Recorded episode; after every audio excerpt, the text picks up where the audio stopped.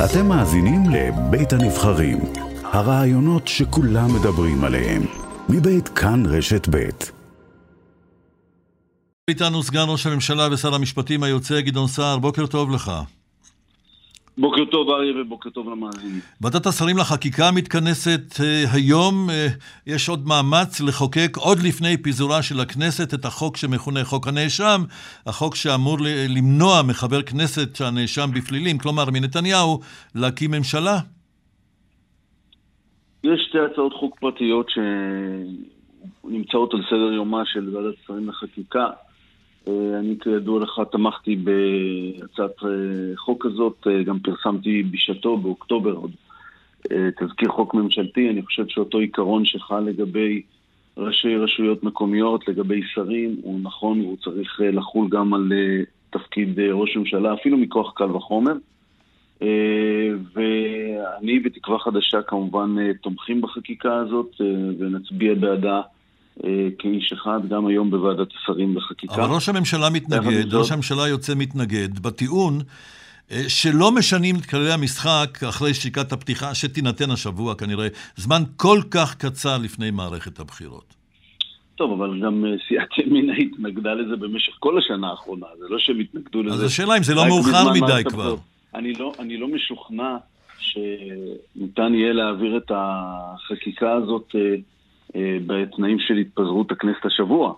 אבל uh, העובדה היא שסיעת ימינה היא זו שמנעה את חקיקת החוק הזה uh, במהלך כל השנה האחרונה, כשכל השותפות האחרות בקואליציה רצו לחוקק את החוק הזה.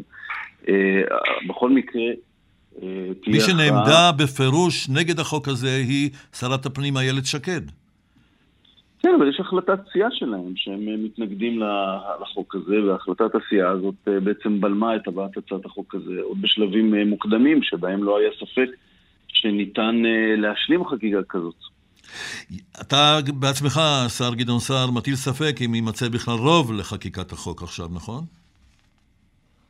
אני, אני, נדמה לי שיש רוב בכנסת uh, לחקיקת החוק הזה. השאלה היא בתנאים של uh, פיזור הכנסת, האם uh, במרוץ הזה ניתן יהיה להשלים את חקיקת החוק הזה כאשר יש הליך לפיזור הכנסת. בכל מקרה, שתי הצעות חוק פרטיות שמובאות היום, אנחנו נצביע בעדן, אנחנו תומכים בעיקרון הזה ונתמוך בו גם בעתיד. מה דעתך על כך שבגלל שאתם קמתם חלק מההסברים היו רוצים למנוע עוד סבבי בחירות נוספים, אז הנה אומרים אה, באופוזיציה, אומרים בליכוד, תנו עוד כמה ימים, אולי נקים ממשלה בלי ללכת לבחירות.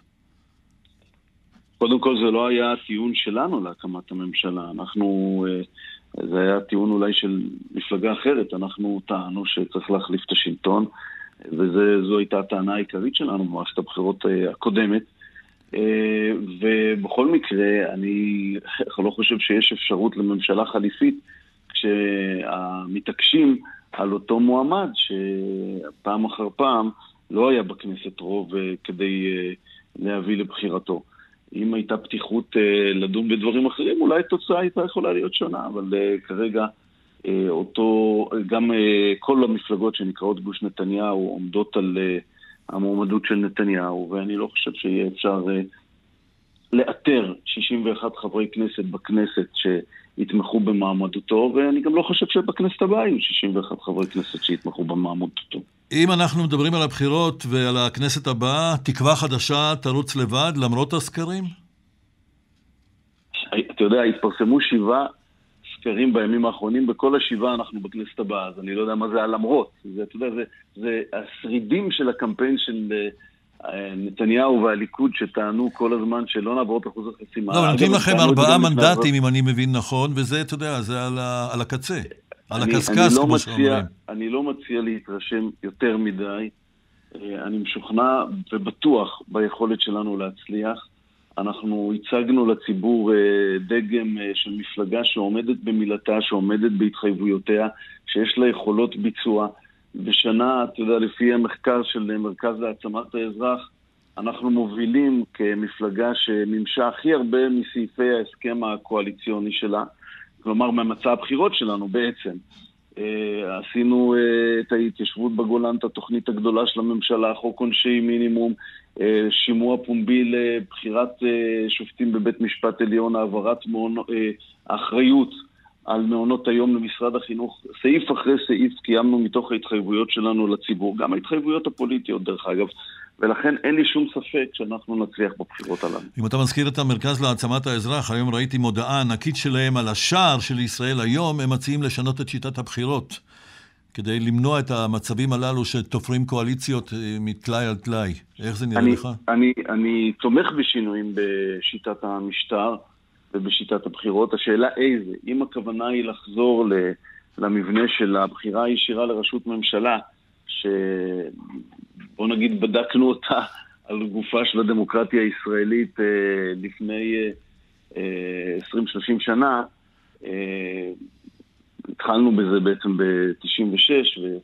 אה, ואחרי זמן קצר אה, הכנסת ביטלה את החוק הזה. אני לא חושב שזה רעיון טוב.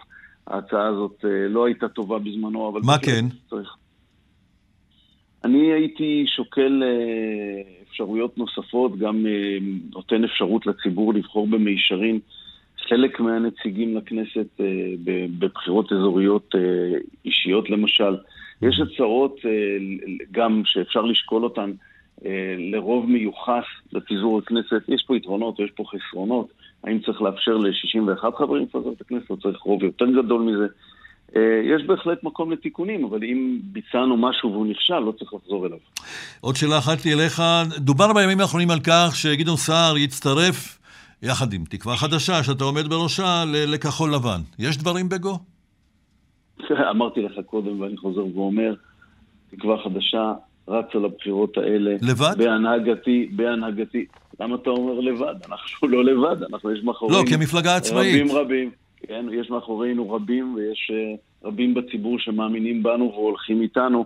בשנה וחצי מאז שהקמנו את המפלגה, והיינו בעצם המפלגה היחידה החדשה שהצליחה להיבחר לכנסת האחרונה, ואני משוכנע גם בהצלחתנו בבחירות הקרובות. סגן ראש הממשלה היוצא ושר המשפטים היוצא גדעון סער, אני מאוד מודה לך, בוקר טוב, שבוע תודה טוב. תודה רבה ויום טוב. יום טוב.